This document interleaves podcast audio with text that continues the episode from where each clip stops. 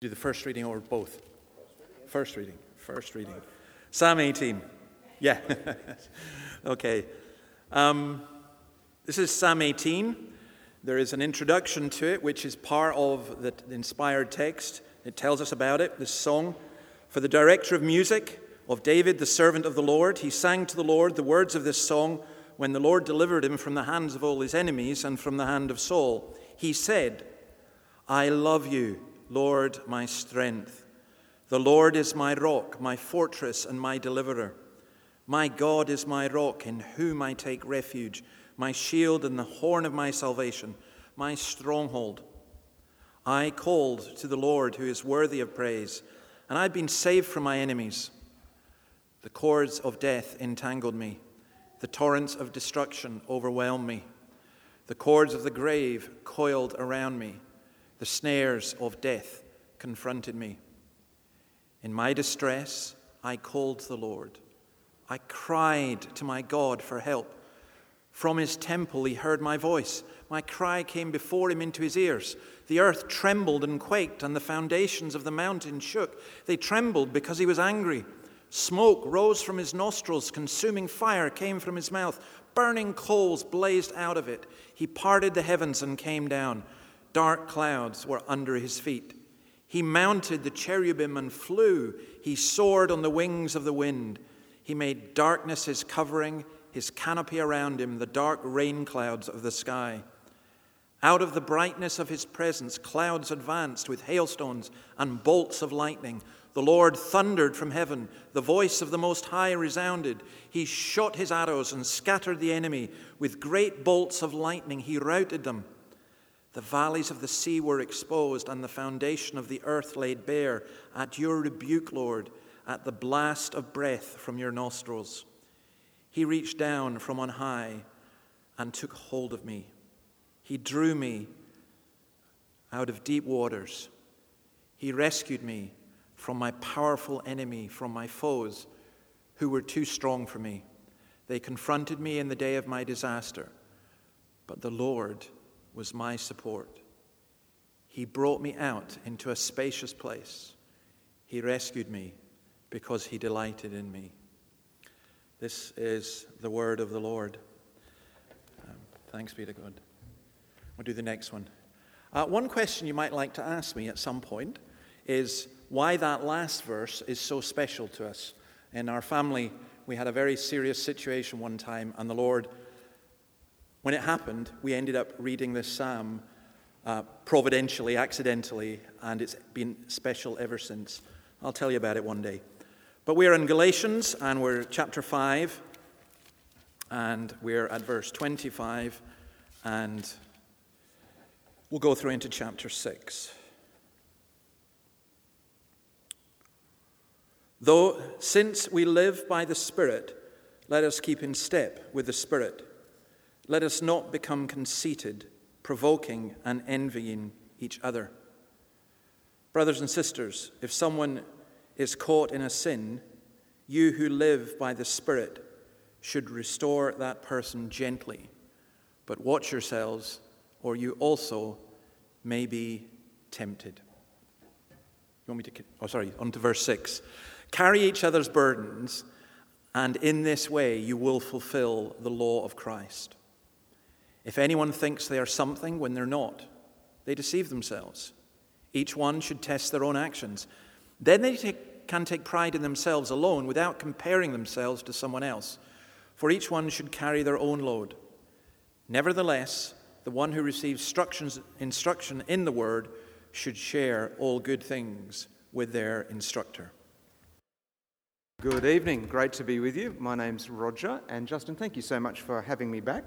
Uh, it's a really nice thing. And David, I'm sorry I don't have a great voice like yours or that beautiful Scottish lilt. Although I must admit, I had an uncle who was Scottish. Uh, he used to be my soccer coach. We couldn't understand a word he said, but your lilt sounds wonderful. Uh, it's great to be here with you and great to be looking at this uh, passage again, oh, this passage this evening. Um, last time I was with you, we kind of located the whole of Galatians in God's story. And we suggested that one way of looking at God's story was to suggest that there was five different chapters. People come up with a, a number of different ways of doing this. One is creation, fall, redemption, renewal, restoration. And that we're in this period of renewal, um, where God is at work renewing us and changing us, transforming us.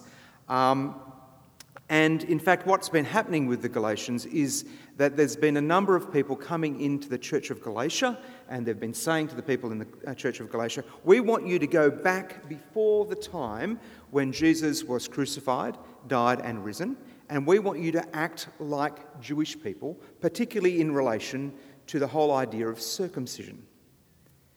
Now, the amazing thing is, Paul has unpacked that and looked at that and thought about that um, and then taken us to a point where he wants us to see a new vision, a new way of looking at things, a new way of behaving, a new way of living by the Spirit, of being renewed.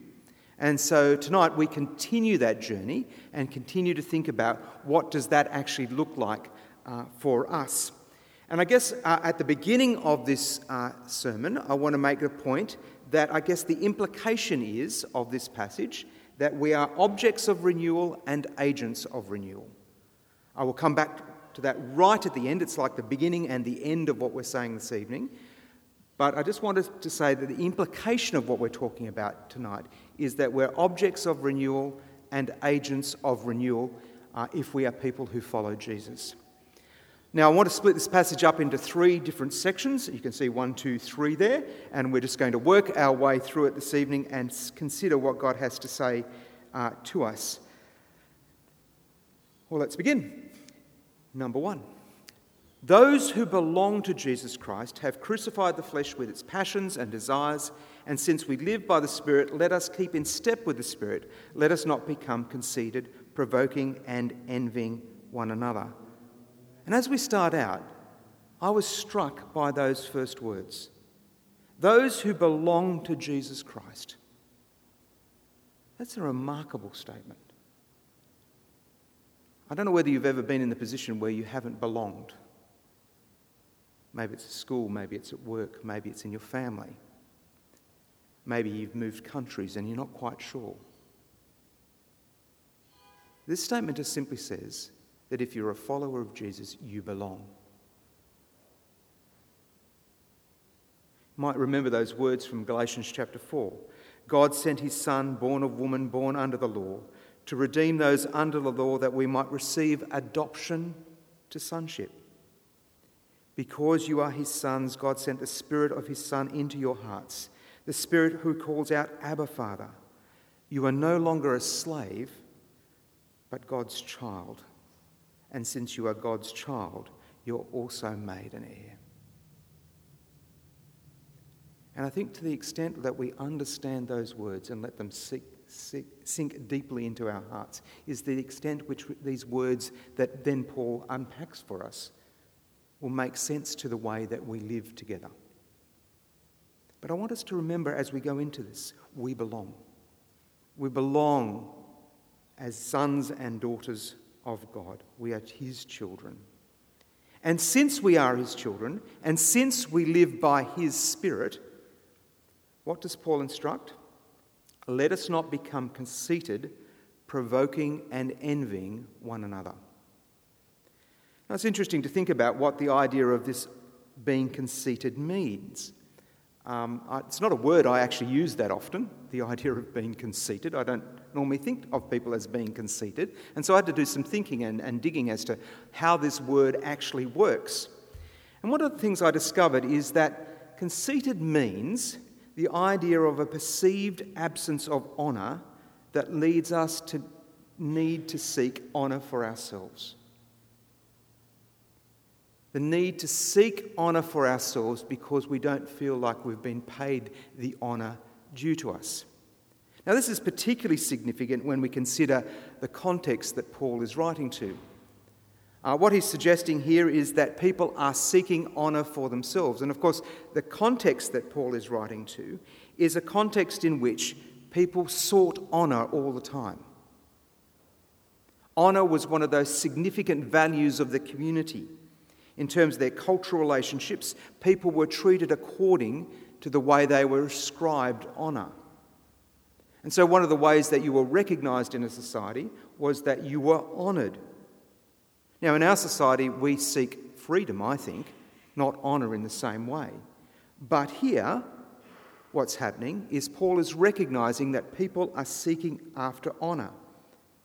And that produces all kinds of rivalry amongst people, uh, tension in everyday life. Are you honoring me? Am I being honored? How do I honor other people? All those kinds of things are starting to play out in the life of the people in Galatia. And maybe, actually, this is tied up with the ideas of the Jews and circumcision and who's being paid honour and who's being recognised, that kind of thing as well. And so there's a hierarchical scale, and this conceit comes out of that hierarchical scale of honour. What's interesting, I think, is that Paul goes on to describe, oh, sorry, one of the ways to think about honour, honour is to think of it as being an honour thief. Uh, you know, the, the whole idea of photo bombing. Uh, someone jumps into the picture and steals the limelight. Well, conceit is like being an honour thief. Uh, it's trying to grab the honour for yourself. And so Paul goes on to describe what that looks like by talking about provoking and envying. Now, if you provoke someone, what you're doing is you're saying that you're superior to them. You can kind of poke them and you can kind of make them react. It's, it's like saying they're beneath you and you're in charge, you receive the honour. On the other hand, envying means looking up and wishing that you had the honour of the person that you're looking up to. Either way, it leads you to a kind of conceit because conceit drives you away from treating the other person as they should be to trying to look at yourself and position yourself in the relationship to them. And so your attention is on yourself and your honour, not on serving the other person. And so Paul starts and opens up this idea by pointing out that we are not to be conceited, not to be people who provoke each other and not to be people who envy each other. And that particular stance actually becomes really important throughout the passage. And you can see it sort of cascade down through the passage in this way. Uh, in the second uh, part that we'll look at, watch yourselves or you may be tempted. This idea of looking at your own actions and understanding your own motivations and own heart uh, when you speak with other people. Then further on, if anyone thinks they are something when they are not, they deceive themselves. Each one of you should test their own actions, then take pride in themselves alone without comparing themselves to someone else. You can see how that works there, can't you? When you're thinking about this idea um, in terms of envying and being conceited and in terms of provoking others.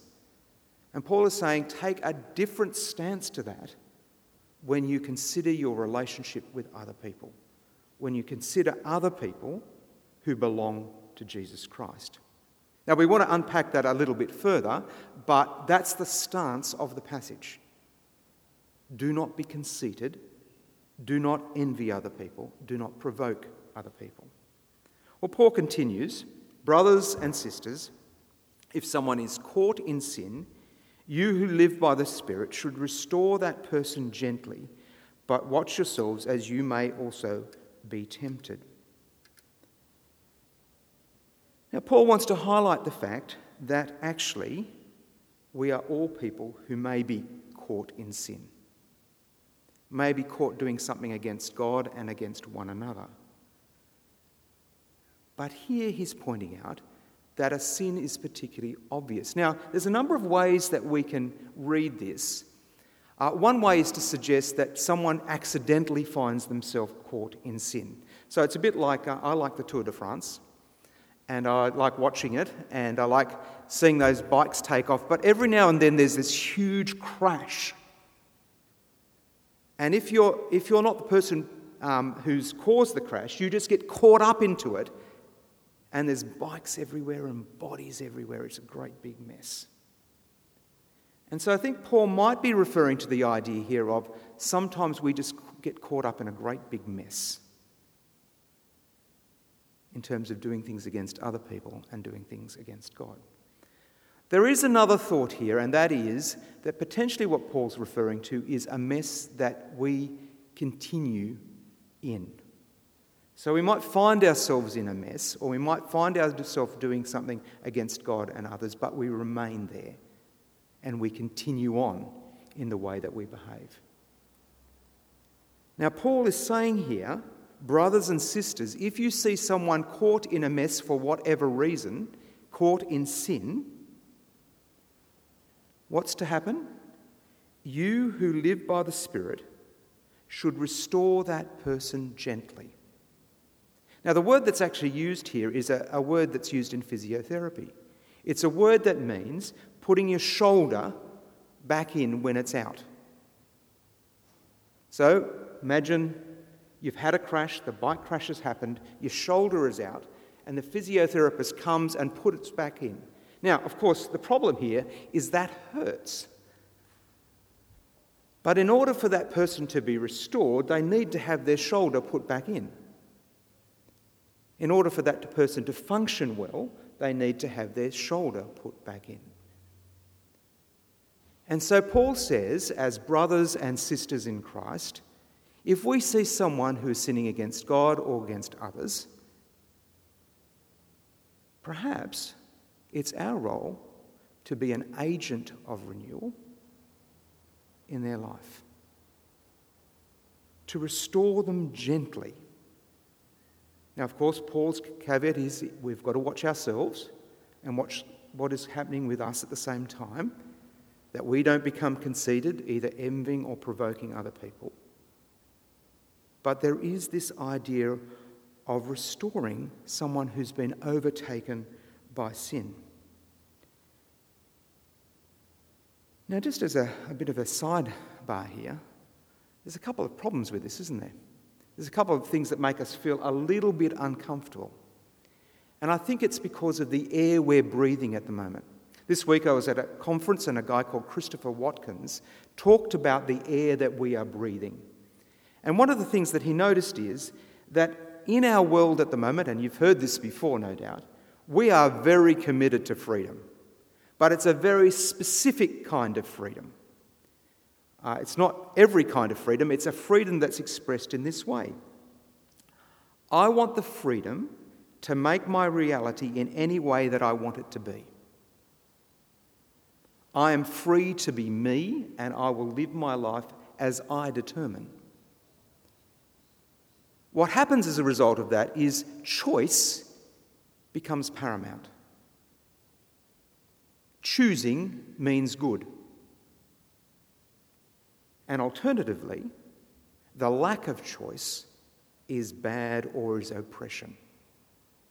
Now, we're the first people in history who view things in this way, in this specific way. It's a particular form of freedom that we're after. The Christian view is very subversive at this point. As we've heard from Galatians already, it's only Christ that sets you free. And that freedom is found in following Him, not making reality in any way that we want. So, freedom's important, yes. We can concur. But actually, it's not found in making reality in every way we want. It's not found in choices, and choice is not the way we determine good or bad. God is the way. God determines what is good and bad.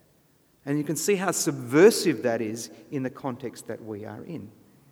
Now, why that's important to understand here is that it makes the conversations we have with one another extra difficult. Because if I'm the person who determines how I live in the way that I should live, then someone sidling up to me and saying, Can I restore you gently, brother or sister? I notice that your behaviour is not one in which is following God. And because we're so individualistic, we find that whole notion actually quite an anathema. Like, what's this person speaking into my life like this? What right do they have? Can you hear yourself saying that? I can. Why, why would you speak to me like this? And so we find this particular teaching a little bit difficult. And yet, you know, note all the caveats that Paul's put in place. He wants us to be very careful, gentle. He's about the restoration of other people, about the helping of other people. He's about discipleship, about ensuring that people are renewed, that we are agents of renewal in our churches. Of course, there's another problem here, and I'm going to move on from the problems in a moment, and that is just actually the way Paul's behaved in the letter. Did you notice? He begins the letter with being astonished at how quickly they're deserting uh, the one who called them to the grace of Jesus Christ.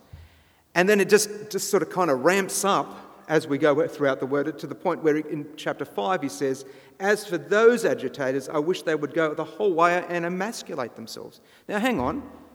That's a pretty bold statement when you've just said we want to restore one another gently. It's tricky. Because of the air we breathe, and the idea in Australia in particular that we don't like tall poppies, I think we've got a complex problem here. And once again, the Christian view is subversive. One of the things the Bible talks about is the idea that Christian leaders should be respected and honoured in what they do. They have a particular role to teach congregations and to oversee congregations. And I think that's what Paul is doing here. He's overseeing the church of Galatia. He's making statements because he's concerned about the life of the church. And he's concerned publicly and stating it publicly so that everybody hears. And I think that's actually part of the role of a pastor, of a leader, as uncomfortable as that is. Now, I'm not saying that leaders should abuse their authority, I'm not saying that at all. But what is also true is that while a pastor might make statements, or a leader might make statements, or a minister might make statements in a particular way that guide their flock, the way they come alongside people is to be gentle is to be restorative in the personal conversations that take place. Now, that's not hypocritical, it's just the way that it works. Worth thinking through. It's complicated, I know. No easy answers here, but we do notice those differences. And I want to encourage you to keep thinking what does it mean to follow Jesus at this particular point? To be an object of renewal, to perhaps move from where you are and be an agent of renewal as you speak with your friends. Okay, let's leave that difficult bit alone. Um, one of the things before we move on, Rosaria Butterfield puts it this way We are not extending grace to people when we try to be more merciful than God. Than God. We put a millstone around the other person's neck. In other words, uh, if we just let people keep going on in their sinful life and we don't actually say anything, we're actually not helping them in the long run. Okay, Paul then continues, and this is our third section carry each other's burdens. So he's talked about speaking into each another's lives, correcting one another, and then he says, carry each other's burdens. And he does this because he says, well, we're going to inf- uh, fulfill the law of Christ, uh, which we're told in Galatians chapter 5 is to love your neighbour as yourself. Now, the interesting thing here is that to carry someone else's burdens, you cannot carry someone else's burdens unless you come very close to the burdened person. You're virtually standing in their shoes, aren't you, if you're carrying someone else's burdens? As you lift a weight with them, you're understanding someone emotionally, physically, spiritually. You're walking very close with them. You're being with them in the challenges of life. And so, carrying one another's burdens is the way that you love your neighbour, is the way that you love your neighbour within your church. Now, of course, he says, um, don't deceive yourself, test your own actions, be careful what you're doing, don't take pride in yourself. Don't continue to compare yourself with other people and think yourself better. Um, I remember when my wife went to university, one or two years ago, um, there was lots of, uh, she did social work, and there was lots of people doing social work who were doing it because they thought themselves better than everybody else. Um, and they thought, well, we will help those poor, dear people who need our help. It was remarkable. But sometimes I think actually we can be a little bit like that. We're better off, so we'll help everybody else. No, no, no, we're not. Let's carry one another's burdens. Stop comparing ourselves to other people. Recognize who we are before God, brothers and sisters in Christ. And then Paul goes on and, and kind of says something else which seems to contradict what he's saying. And he says, Bear your own load. Everyone should carry their own load. Now, it's actually not a contradiction because the idea of burden and load are two different things. The idea of load here is, is like a backpack, it's the circumstances and things that you have gathered in life yourself, the various things uh, that have shaped you, the various opportunities and weaknesses that you have. And Paul is saying here everyone should be aware of their own circumstances and their own load. Not that we shouldn't share it with other people, but actually we do need to carry our own things. Now, there is a sense also here where the load is something to do with the way that God will view us. There's a hint here that God will actually keep us to account for the way we bear the things that we have in life. That he will seek to call us into account. And so, for example, in 1 Corinthians chapter 4, verse 5, we read, He will bring to light what is hidden in darkness and expose the motives of the heart um, at that time, each of you will receive the praise from God. And so there's a sense in which this load is about who we are and the way we carry things through life. So while we are actually supporting one another and bearing one another load, we also have a, a load ourselves. We also have a backpacker of circumstances ourselves, which we are not to compare to other people, but belongs to us. And we are to carry it. Now, of course, as the psalmist reminded us, uh, when that load feels extra heavy, we are to turn to the God who walks with us, who delights in us, who understands and sees our particular circumstances. And as we do that, what happens is we start to understand what God has played out for us. Now, sometimes one of the challenges is to understand what is our own load. Now, what is it that we are called to carry? And one of the books that I found fairly useful in this is called a book called Grow Yourself, Growing Yourself Up. Uh, it really helps you start to think through what's mine and what's yours. What, what's my load and what sort of things should I carry and what other things belong to other people? And I think it's quite a useful book. Um, it, it has a pretty pejorative title, doesn't it? It sounds like I need to be growed up, but uh, look, it's better than that. I think it's the wrong name in some ways. It helps in terms of understanding, and it's written by a Christian psychologist who's trying to help people understand what is their load and what it is they are to bear. Okay, finally then. As we've seen throughout the passage, what's actually been happening is Paul has been talking about the fact that we are objects of renewal. We are people who have still work to do on ourselves. We still have things to face. Uh, there are still things that God wants to do with us.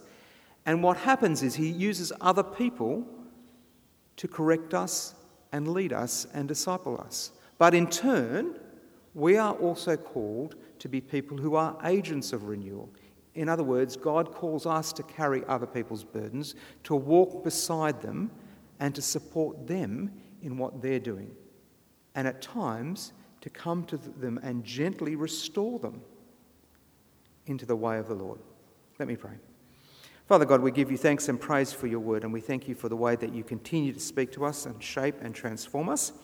And Father, we ask that as we've uh, listened to these words this evening, that you might continue to help us uh, consider these things in this coming week. In Jesus' name, amen.